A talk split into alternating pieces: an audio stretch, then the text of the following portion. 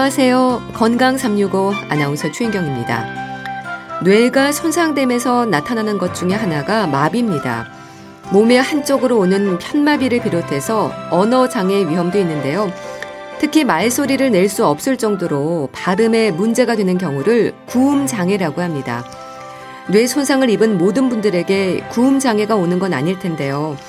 의사 전달에 어려움을 느끼게 되는 구음 장애는 어떤 분들에게 위험이 높을까요? 또 치료는 어떻게 진행될까요? 오늘은 뇌 손상으로 인한 구음 장애에 대해서 알아봅니다. 그리고 만성질환으로 오랫동안 관리 중인 노인들은 그만큼 약물 복용의 시간도 길다는 얘기일 텐데요. 가장 불편을 느끼는 증상이 소화장애라고 합니다.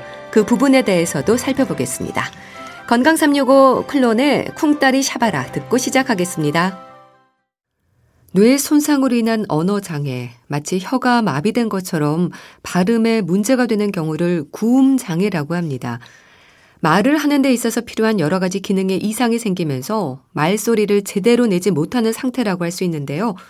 뇌 손상으로 인한 언어 장애 하나로 지적이 됩니다. 한림대 동탄 성심병원 신경과 장민욱 교수와 함께 합니다. 교수님 안녕하세요. 네, 안녕하세요. 네, 교수님. 뇌졸중으로 인한 언어장애 위험이 있다는 건 많은 분들이 아실 텐데요. 구음 장애라는 단어는 좀 생소합니다. 이게 무슨 뜻인가요? 어떤 상태를 말하는 건지 좀 궁금합니다. 이게 발음에 대한 이 운동성 장애가 나타날 때 구음 장애다. 이렇게 하는 게 이제 의학적 정의인데요. 네. 말을 한다는 것이 의미 있는 단어를 생각하는 그런 인지 능력도 중요하지만 입술이라든지 혀, 입천장, 성대, 또 우리가 하는 호흡 이런 것들이 아주 조화롭게 맞아 떨어져야지 제대로 발음을 할 수 있는 거거든요. 네. 따라서 말을 하는 능력 중에 이런 발성기관에 문제가 있거나 이것을 조절하는 장치에 문제가 있어서 발음이나 발성이 잘 안 되면 그걸 그냥 다 구음장애라고 부른다. 이렇게 이해하시면 좋겠습니다. 네.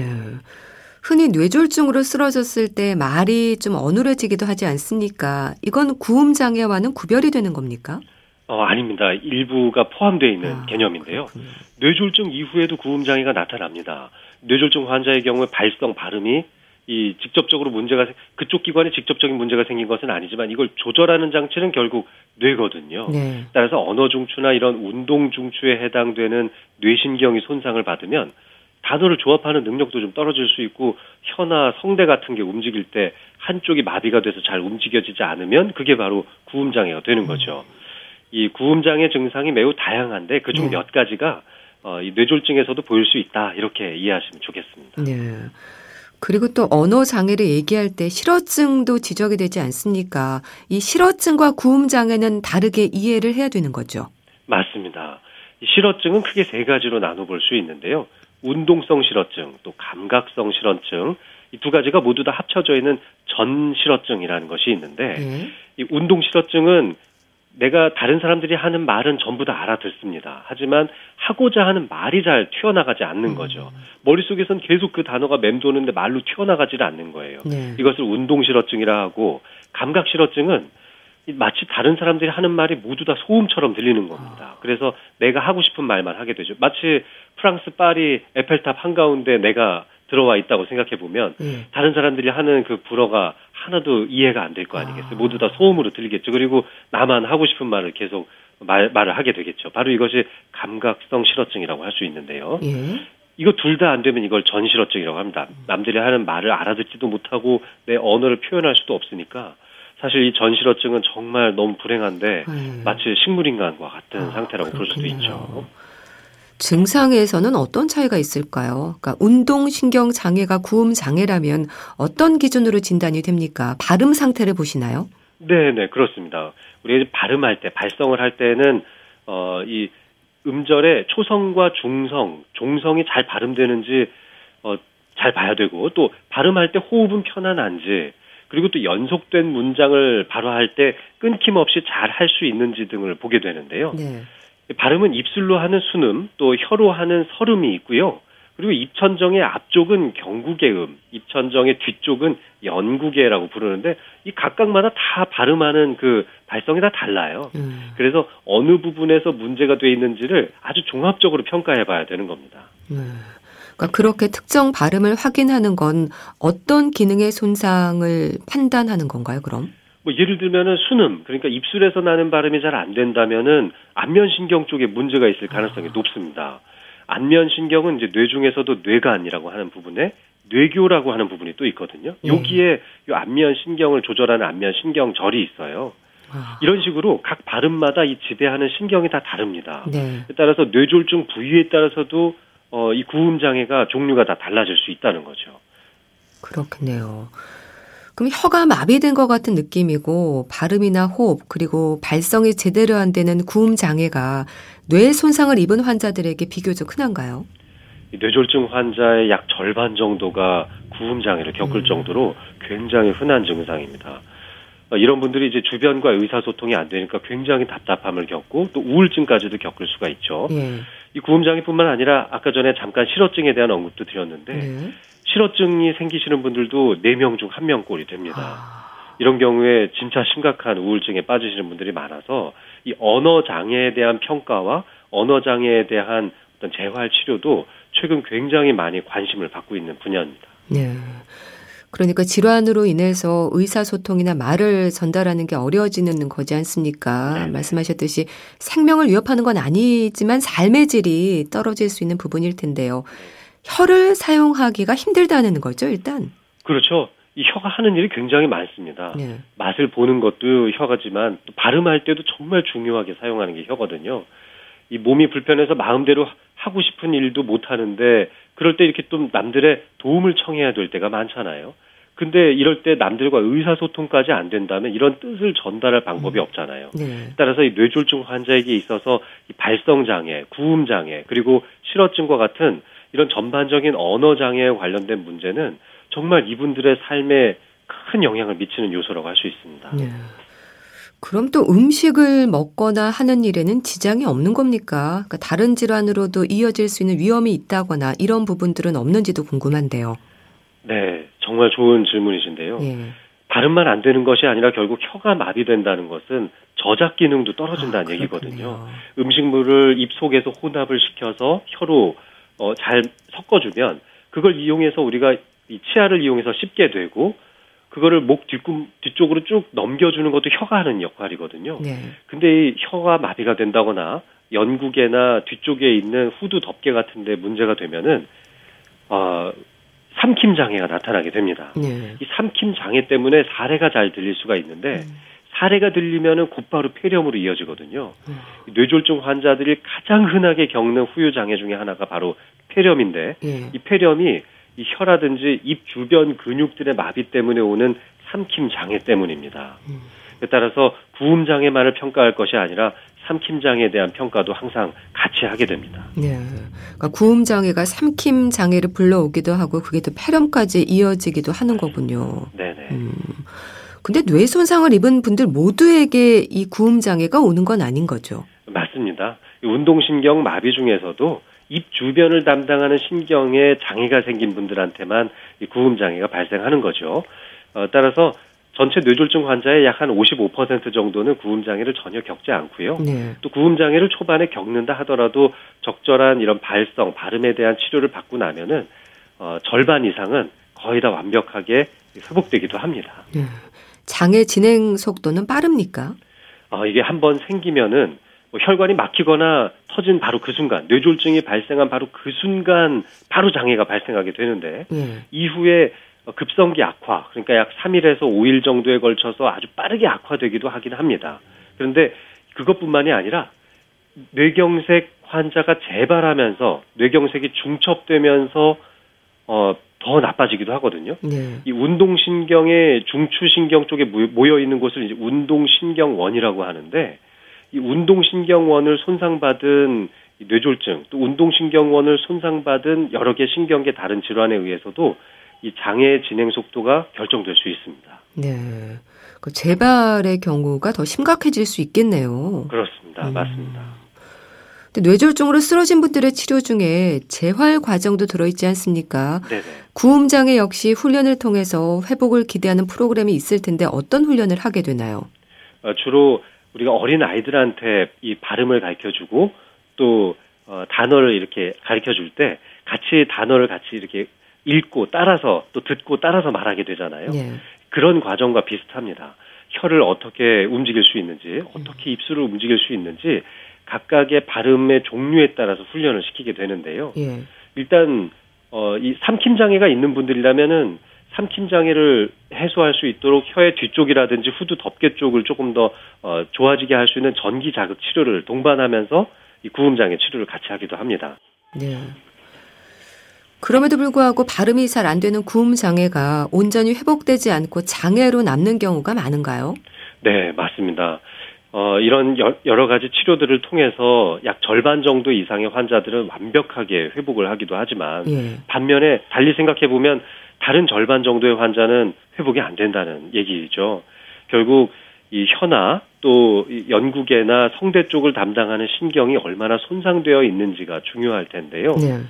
연세가 많은 분들은 확실히 좀 회복이 더디기도 합니다. 젊은 환자들이라면은 어느 정도 손상이 돼 있어도 신경의 재생이나 신경의 분화에 의해서 회복하는 경우가 상당히 많은데 네. 그런데 연세가 많은 분들은 이 기초 체력 자체가 낮기 때문에 기초 뇌의 기능의 체력이 낮기 때문에 회복에도 많은 장애를 보이는 경우가 있습니다. 네. 환자들이 겪는 어려움이 클 텐데요. 어떤 부분들을 많이 힘들어 하세요? 어, 일단은 남들과 전혀 의사소통이 안 되니까 네. 굉장히 답답해 하세요. 이 답답해 하는 마음 자체가 해소가 안 되기 때문에 결국 우울증에 빠지는 경우가 많습니다. 그러니까 사회로 복귀하는 데에도 가장 크게 어려움을 겪는 것이 바로 구음장애거든요. 네.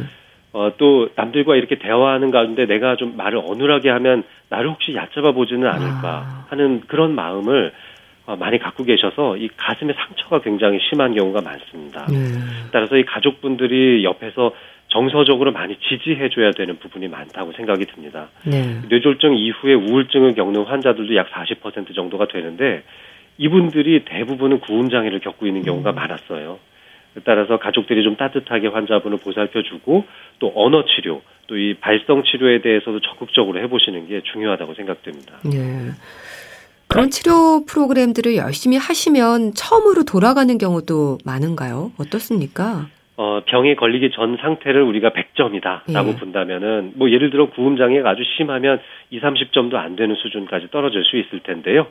저는 충분히 재활 치료를 하면은 2, 30점까지 떨어진 분들도 7, 80점 정도까지는 어. 회복할 수 있을 거라고 봅니다. 예. 그리고 5, 60점 정도로 아주 그렇게 많이 떨어지는 분들이 아니라면 예. 거의 90점, 95점까지 좋아지고 남들이 이렇게 아주 귀를 기울여서 듣지 않으면은 눈치채지 못할 정도로 좋아지는 경우도 많이 있습니다. 예.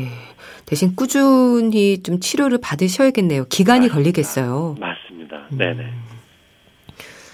이 명확한 발음이 안 되면서 의사소통에 어려움을 겪는 환자들을 위한 그 AI, 인공지능을 기반으로 하는 연구가 진행이 된다고 들었습니다. 교수님이 책임을 맡으셨던데요. 네, 맞습니다.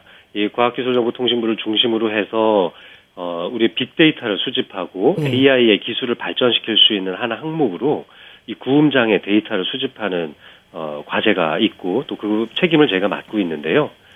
어, 요즘에는 집에만 들어가도 어, 간단하게 인공지능을 이용해서 뭐 음악을 켜달라 네. 또는 전등을 꺼달라 커튼을 쳐달라 이런 것들을 많이 하기도 하죠. 예. 저도 집에 들어가면은 어, 네, 제 AI 서비스 하는 네. 그 기계 장치에다 대고 음악 좀 틀어줘 네. 또는 내일 아침에 알람 좀 맞춰줘 이런 것들 실제로 쓰고 있거든요. 음. 그런데 저같이 발음이 똑똑하게 되는 사람들도 인식률이 조금은 떨어지는 편입니다. 아. 반복해서 얘기할 때가 많죠. 네. 내일 아침 6시에 알람 맞춰줘 했는데 제대로 못 알아듣는 경우가 있잖아요. 그런데 정작 이런 서비스가 필요한 분들은 이 구음 장애를 겪는 뇌졸중의 아. 후유증 환자들이죠. 몸이 그렇겠네요. 예, 움직이기가 음. 어려우니까 그런 것들을 훨씬 더 일상생활에서 많이 사용해야 되는 분들이거든요. 네. 그런데 발음이 제대로 안 되니까 저 같은 정상인들도 제대로 못 알아듣는 그 기계들이 정말 먹통이 되는 경우가 너무 많다는 겁니다. 따라서 기존에서는 이렇게 구음 장애를 겪고 있는 환자들의 발성 데이터를 수집해 본 적이 없었던 거예요. 네. 이분들을 위한 서비스를 개발해 본 적이 아. 없었다는 거죠. 이분들을 위한 서비스를 개발하려면 이 대단히 많은 데이터, 아주 방대한 데이터를 수집해야 되는데 예. 여기에는 정말 엄청난 노력과 시간과 인력이 필요하거든요. 이거는 민간에서는 해결하기가 상당히 어렵습니다. 따라서 어 제가 몸담고 있는 한림의료재단과 함께 해서 약 20억 정도의 재원을 마련해 가지고 이런 큰 규모의 언어 데이터를 이 구음 장애를 가지고 계신 분들에 한해서 수집을 하는 연구를 진행하고 있습니다. 네. 그러니까 말하자면 언어 데이터를 구축하는 건데요. 좀더 네. 구체적으로 설명을 해주시면 좋겠어요. 어떤 내용인가요? 이 언어 장애, 즉 구음 장애를 가지고 계시는 분들은 제가 지금까지 설명을 드렸던 뇌졸중 분야에도 있지만 네. 사실 심각한 치매나 파킨슨병과 같은 퇴행적 뇌질환을 앓고 계시는 분들도 구음 장애를 겪는 아. 분들이 상당히 많죠. 네. 게다가 어, 이비인후과에서 어떤 성대 쪽에 수술을 받은 환자라든지 또는 후두암이라든지 구, 강 안쪽에 생기는 설암이라든지 네. 이런 부분들이 있어서 수술 받으신 분들도 발음이 잘 안 되거든요. 게다가 그뿐만 아니라 태어나면서부터 구순열 같은 것들이 있어서 발음 장애를 겪는 어린 아이들도 많이 있습니다. 네. 그리고 퇴행적 변화를 일으키는 아주 대표적인 신경 장애로서 루게릭병이라는 것도 어. 있죠. 예. 이렇게 정말 불행한 삶을 살 수밖에 없는 장애를 가지신 분들한테 보다 이 첨단 의료 장비 또 첨단 테크놀로지를 이용해서 일상생활에 도움을 줄 수 있는 분야를 개척하고 있다 이렇게 보시면 되겠습니다. 네. 그러니까 구음장애 환자들의 음성을 데이터를 수집을 하는 건데 그렇게 언어 데이터가 구축이 되면 어떤 효과를 기대할 수 있는 건가요? 이런 언어 데이터를 수집해서 정부 기관에서 수집된 데이터를 무상으로 무료로 어, 전체로 공개를 하게 됩니다. 네. 이 방대한 양의 이 비싼 비용을 들여가면서 수집된 이 데이터를 일반 기업에서도 갖다 쓸 수가 있는 것이고요. 아. 또 연구를 목적으로 하는 다른 교수님들도 무료로 갖다 쓸 수가 있는 겁니다. 그러면 이 데이터들이 산업 전반에 미쳐지는 파장이 크겠죠. 예. 어, 이런 음성 인식 로봇을 개발하는 업체에서 무료로 구축되어 있는 이런 데이터를 갖다만 쓸 수만 있다면 이걸 이용해서 아, 우리 업체에서도 장애인들을 위한 이런 걸 서비스를 개발했다 하면 큰 홍보 효과도 기대할 수 있을 것이고요. 네.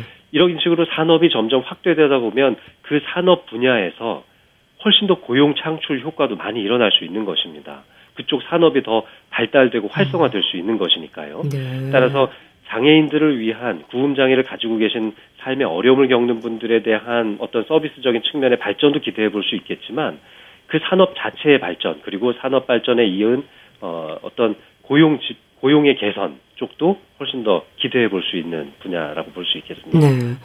그러니까 구음 장애인의 말소리가 인공지능 스피커를 통해서 명확한 발음과 음성으로 자동 변환 송출이 되는 시스템이라고 봐야 되는 걸까요? 어, 일종의 번역기 같은 역할을 하는 건가요? 어, 그렇죠. 이 구음 장애가 있는 분들은 예. 사실 저 같은 경우는 치매 환자분들께서 발음을 제대로 못하는 경우에 발성을 하고 있으면 저는 굉장히 많이 알아듣거든요. 예. 우리 어린 아이들이 옹알이를 할 때 엄마 아빠는 알아듣잖아요. 아, 그렇죠. 그런 것처럼 음. 내가 번역을 해줄 수 있다는 거죠. 이런 데이터가 학습이 되고 이런 장치들이 제대로 기능만 할 수 있다면 표준어로 변환도 가능하다는 겁니다. 네. 그러니까 일종의 번역기와 같은 역할도 해줄 수 있는 거죠. 음. 구음장애 진단이나 치료에도 도움이 될 수 있겠네요. 맞습니다. 아, 침에 자고 일어났는데 갑자기 발음이 잘 안 되는 거예요. 네. 예를 들어 수능만 잘 발음이 안 되는 겁니다. 아. 그러면 AI 스피커한테 물어보는 거죠. 네. 어, 내가 오늘 어, 발음이 잘 안 되는 것 같아. 이런 식으로 이제 얘기를 하면은, 예? 발음이 잘 안 된다고 얘기를 하면 그 AI 스피커가, 어, 고객님, 지금 수능이 잘 안 되는데 혹시 뇌졸중이 아닌가 의심됩니다. 어, 예. 병원을 바로 가, 가보세요. 이렇게 추천을 해줄 수 있는 방안 쪽으로도 발전이 가능한 겁니다. 예. 따라서 조기에 진단을 해내는 것도 좋은 되겠고요. 또 AI 스피커하고 이렇게 같이 대화를 하면서 구음 장애를 치료할 수 있는 언어 치료로도 개발이 가능하다고 볼 수 있습니다. 네. 그런 첨단 디지털 기술을 이용한 인공지능 학습 데이터를 언제쯤 확인할 수 있을까요? 어, 일단 올해 연말까지 음. 이 연구를 마무리 지을 예정입니다. 예. 그래서 대규모의 데이터를 수집하고 검증되는 과정이 어, 마쳐지고 나면은 내년 상반기쯤에는 이 데이터를 음. 오픈할 수 있을 것 같고 산업의 다양한 분야에 어, 이 데이터를 제공해 드릴 수 있을 것 같다고 생각이 됩니다. 네. 구음 장애인들의 삶의 질이 높아지는 부분에서도 기대를 할 수 있겠네요. 맞습니다. 음. 정말 생활에 어려움을 겪고 계시는 장애를 가지신 분들의 일상생활 능력을 많이 향상시킬 수 있을 거라고 기대해 볼 수 있습니다. 네.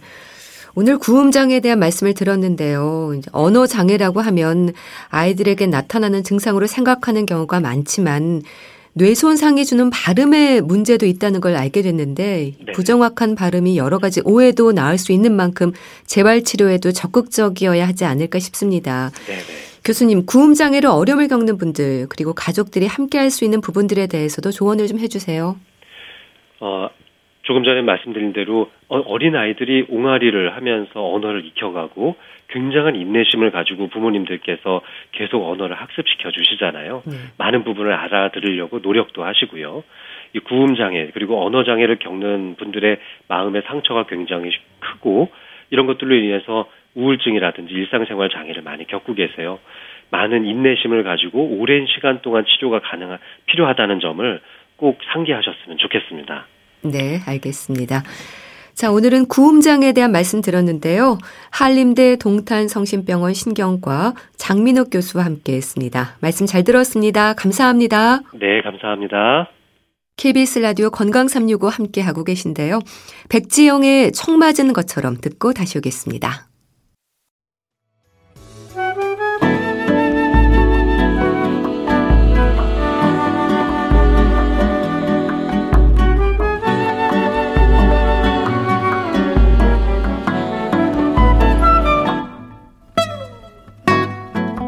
건강한 하루의 시작.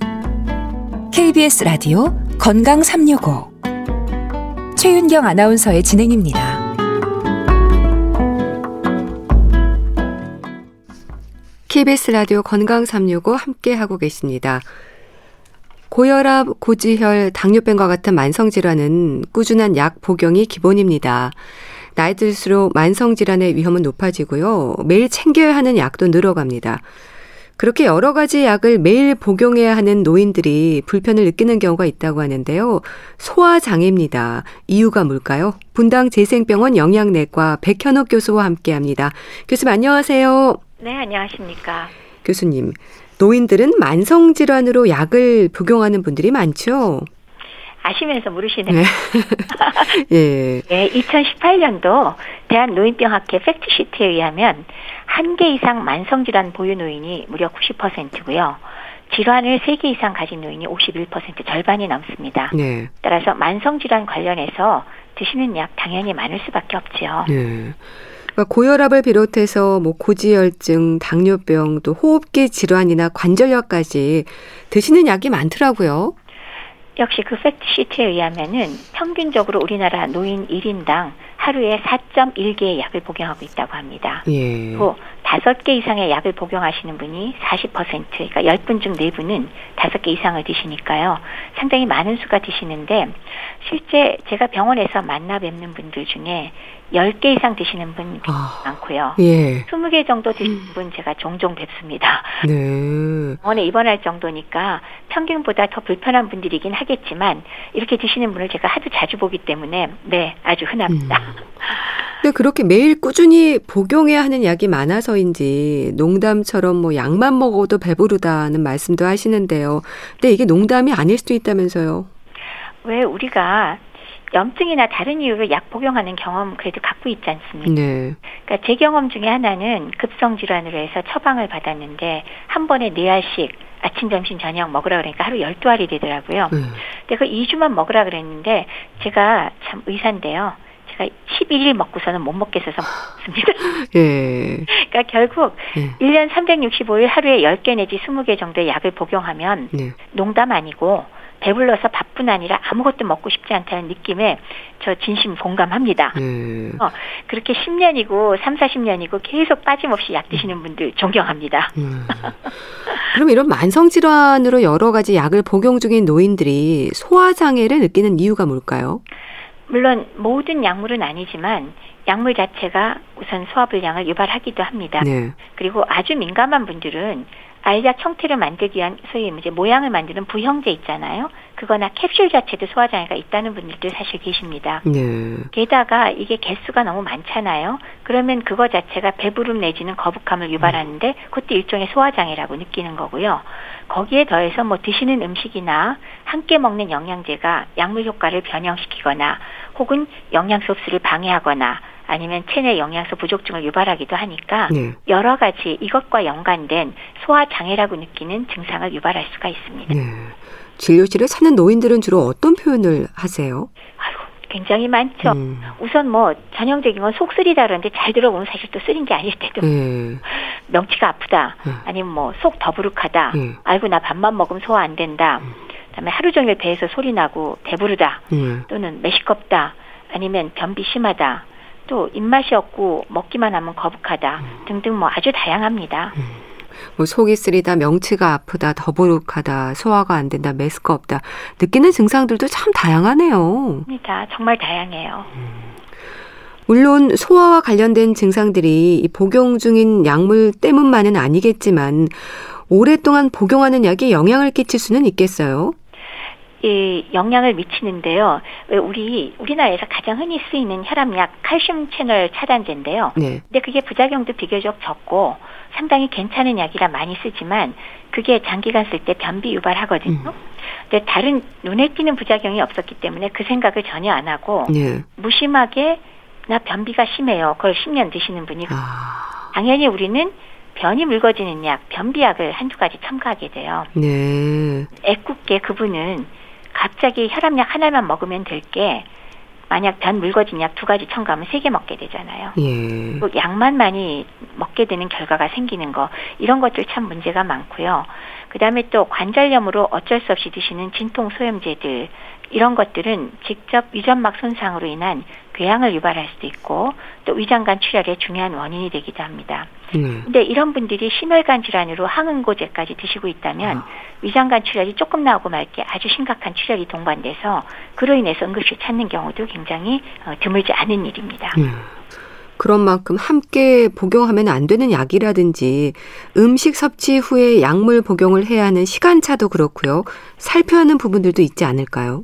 뭐 종류가 매우 많으니까요. 몇 가지 예만 한번 들어보죠. 네. 예를 들면 자몽 주스가 참 맛있잖아요. 자몽 주스요. 네. 근데 그거는 콜레스테롤 저하제인 신바스타틴의 독성을 증가시키거든요. 음. 그러니까 같이 먹으면 안 되겠죠. 네. 그다음에 뭐 그 비타민 D를 계속 복용하고 계신 분들은 콜레스테롤 저하제인 아토르바스타틴의 농도를 또 저하시키기도 하고요. 그리고 또 결핵 치료제의 아이나 아이소나이아지드는 비타민 B6 부족증이 동반되는 거 우리가 너무 잘 알기 때문에 아예 같이 드리기도 하고요. 네. 그 다음에 뭐 항고지혈제 중에 하나는 비타민 E의 흡수 장애를 유발하기도 하고 그 외에 항생제인 시프로플록사신 같은 경우는 왜 관으로 영양 공급하는 경우에 이 경장 영양액, 그러니까 말하자면 일종의 식사인데 네. 그거랑 반응하면 약효가 쭉 떨어지니까 음. 그런 것들이 또 문제가 될 거고요. 그다음에 항응고제 와파린 같은 환자한테 비타민 E를 투여하면 출혈을 오히려 거꾸로 유발하기도 하는 그런 문제들이 생길 수가 있습니다. 네. 종류가 워낙 많으니까요. 그런 게. 음. 일단 약 복용에 있어서 물이 기본일 텐데요. 그러니까 주스와 커피와 같은 음료와 함께 약을 드시는 분들도 있거든요. 어떨까요? 답은 뭐 이미 우리가 알고 음. 있어요. 그렇죠? 근데 자몽 주스 같은 건 조금 전에 말씀드렸어요. 네. 그 일정 성분이 오히려 약물 농도를 상승시켜서 독성을 유발할 수 있다 하는 거 말씀드렸고요. 네. 또 알루미늄을 함유한 제산제를 오렌지 주스랑 같이 먹으면 아. 거꾸로 알루미늄이 체내로 흡수되면서 원래는 흡수되는 게 아닌데 예. 위장의 산도를 증가시키니까 같이 먹으면 안 되죠. 어. 근데 또 역으로 예. 때 같은 경우 오렌지 주스랑 먹으면 흡수에 도움이 되긴 음. 해요. 근데 기본적으로 약물은 주스 안 좋겠고요.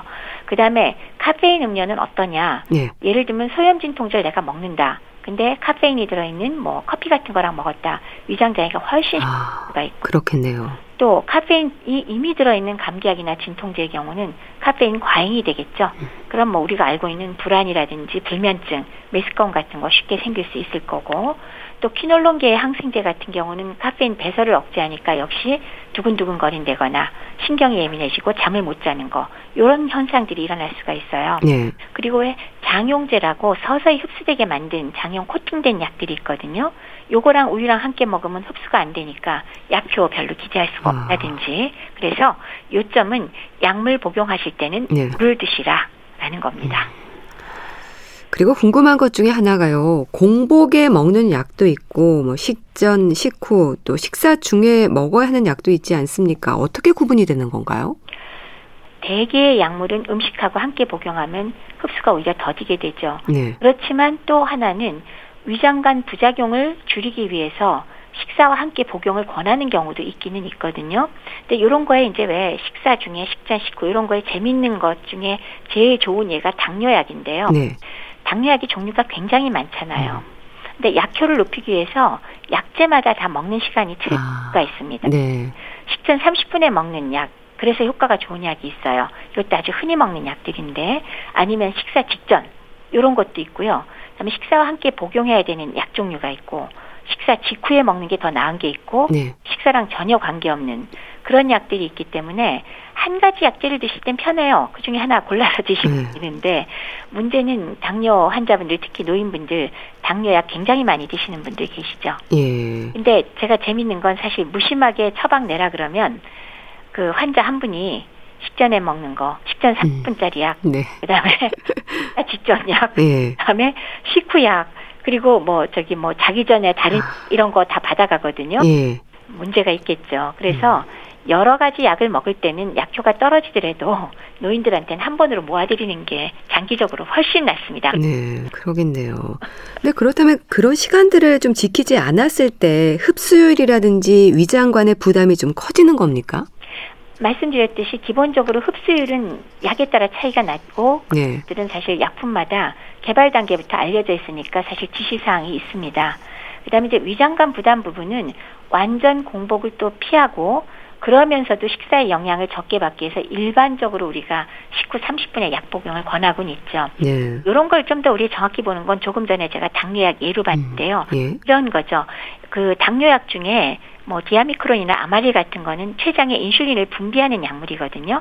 그런 것들은 미리 나와야 되니까 식전 30분에 먹어라. 네. 아니면 또 일부 약은 췌장에 인슐린 분비하는 건 똑같은데 빨리 작용해요. 아. 식사 직전에 먹어라. 예. 그다음에 그 탄수화물을 소환 지연시키는 그런 약물이 있어요. 요거는 식사랑 같이 먹어야 먹으면서 탄수화물의 소화를 지연시켜서 당을 떨어뜨리니까 그렇게 먹어라.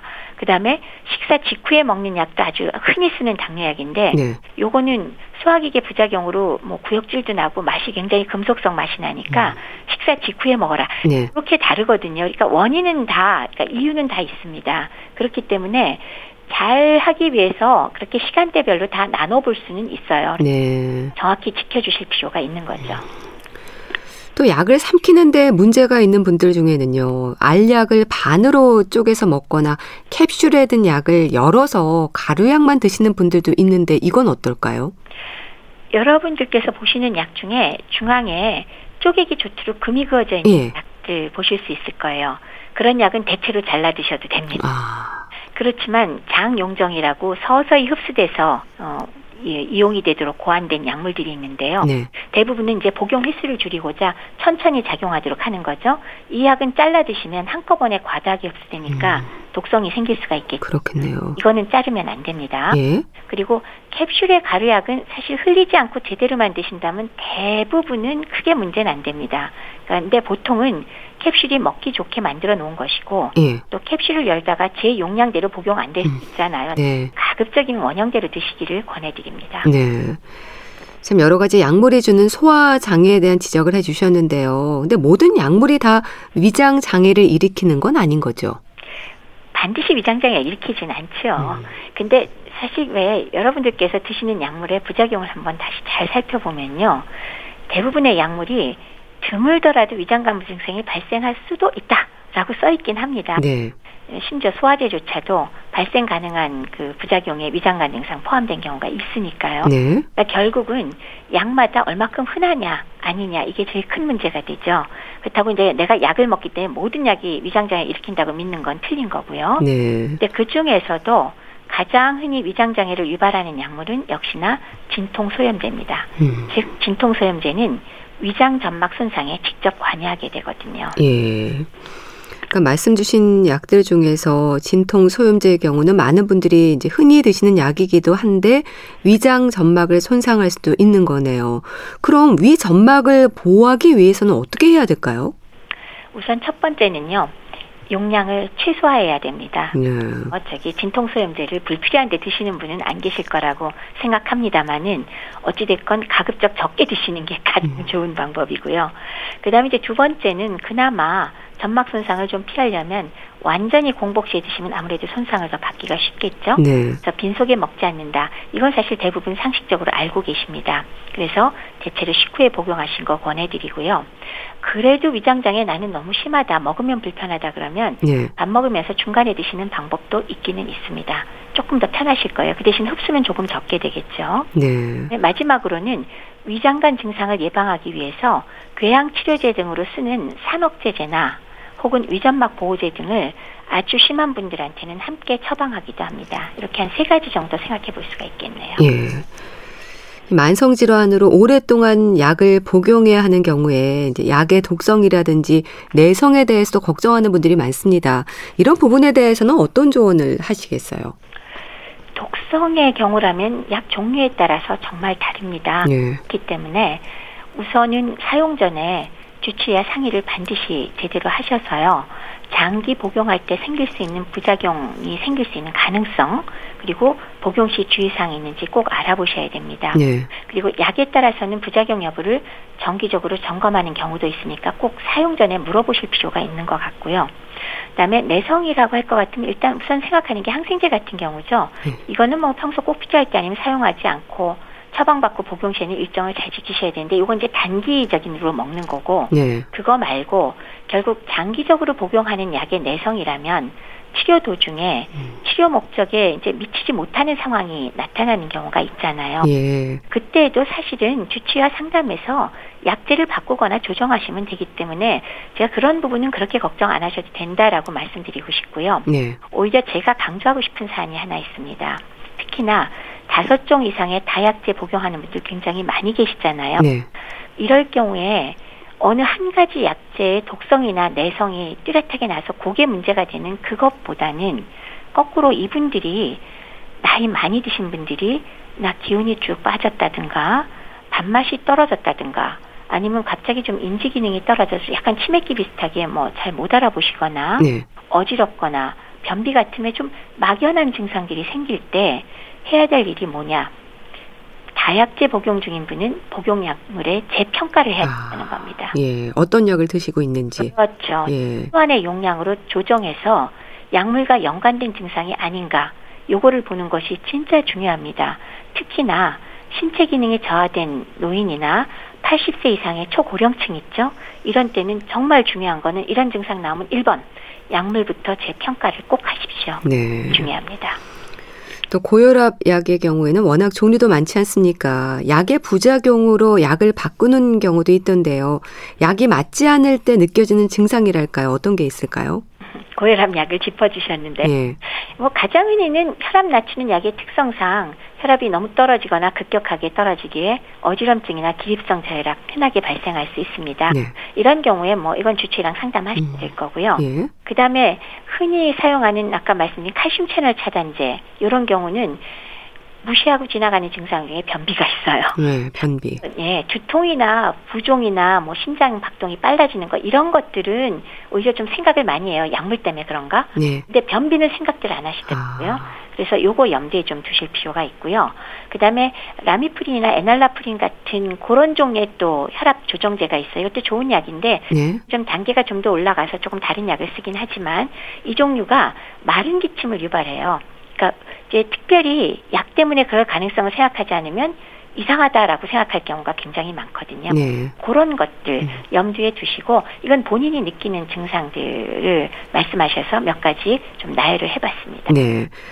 오늘 말씀 주신 여러 가지 약물 복용으로 인한 소화 장애를 느낄 때 불편을 줄일 수 있는 방법에 대해서도 좀 짚어주세요. 네. 어, 약물마다 식사 무관하게 복용 가능한 약도 있고, 네. 식후 혹은 식사 함께 복용하는 등의 식사 시간과 관련된 약물 많죠. 근데 그래도 이걸 하나하나 얘기하는 건 뭐 지금 불필요한 것 같고요. 일반적인 말씀을 드린다면은 특히나 연세가 높고 복용 약물의 종류가 많을 경우에 네. 이렇게 공복 시, 식전, 식후, 자기 전 등 각각 나눠서 하루에 여섯 번, 일곱 번 약 복용한다면 장기적으로 어느 누구도 제대로 복용하기가 정말 어렵습니다. 네. 따라서 극단적인 경우를 제외하고는 비교적 식사의 영향은 덜 받고 효과가 있으면서 소화 장애를 적게 느낄 수 있으면서 또 복용하기 쉽도록 하는 목적으로 식후 30분에서 1시간에 모아서 약물을 복용하는 것 대부분 권고하고 있습니다. 네. 그리고 만약에 약물로 인한 위장관 장애를 무척 심하게 느낀다면 다소 약물의 효과가 떨어지더라도 식사와 함께 먹는 방법이 있습니다. 그리고 노인 약물 복용과 관련해서 앞서 강조를 한번 했습니다마는 꼭 정기적으로 주치 전문가와 상담하셔서 약물의 종류와 개수를 최소한으로 조정하시는 것 염두에 두시고요. 네. 소화 장애만의 이유가 아니더라도요. 아주 오래 평생토록 장기적으로 복용하는 약물은 당연히 최소화하는 것이 건강에 가장 바람직하다는 거 강조해드리고 싶습니다. 네. 또 노인들은 삼킴 장애를 겪는 분들도 많습니다. 나이가 주는 자연스러운 현상 중의 하나일까요? 약을 삼킬 때마다 용기가 좀 필요하다는 말씀도 하시는데 삼킴 장애에 대해서도 좀 짚어주세요. 삼킴 장애가 있을 때 사실은 그 약물들 중에 삼키기 어려운 거에 정말 애로가 많죠. 예. 때문에 뭐 갈아서 드시기도 하고 캡슐을 열어서 드시기도 하고 사실 고생 많으셔요. 그런 방법이 있고요. 또 하나는 어느 정도 식사는 하시면서도 삼킴 장애가 다소간의 문제가 되는 분들은 네. 최근의 경우, 경우에는 그 연하곤란, 그러니까 삼킴 장애를 도와주기 위해서 소위 말해서 그 조금 그, 그 food thickener라고 음. 그 액상을 좀 더 젤 형태로 만들어주는 그런 제품들이 좋은 게 많이 있습니다. 네. 그거를 좀 연하게 타셔갖고요. 거기다가 약물이 살짝 젖는 듯하게 해서 삼키시면은 조금 더 약 삼키기가 쉬워지거든요. 그게 한 가지 요령이 있고요. 네. 이게 안 될 때는 별 수 없이 갈거나 음. 캡슐을 열거나 해서 그런 지금 말씀드린 그런 삼킴장애 쓰는 가루를 액상에다 타가지고 같이 사용하시면 그런 대로 약물 드시는데 조금 더 용이할 것 같습니다. 네, 알겠습니다. 자, 오늘은 노년기 여러 가지 약물 복용으로 인한 소화장에 대해서 짚어봤는데요. 분당 재생병원 영양내과의 백현욱 교수와 함께 했습니다. 말씀 잘 들었습니다. 감사합니다. 네, 감사합니다. 내일의 기억을 걷는 시간 보내드리면서 인사드릴게요. 건강365 아나운서 최인경이었습니다. 고맙습니다.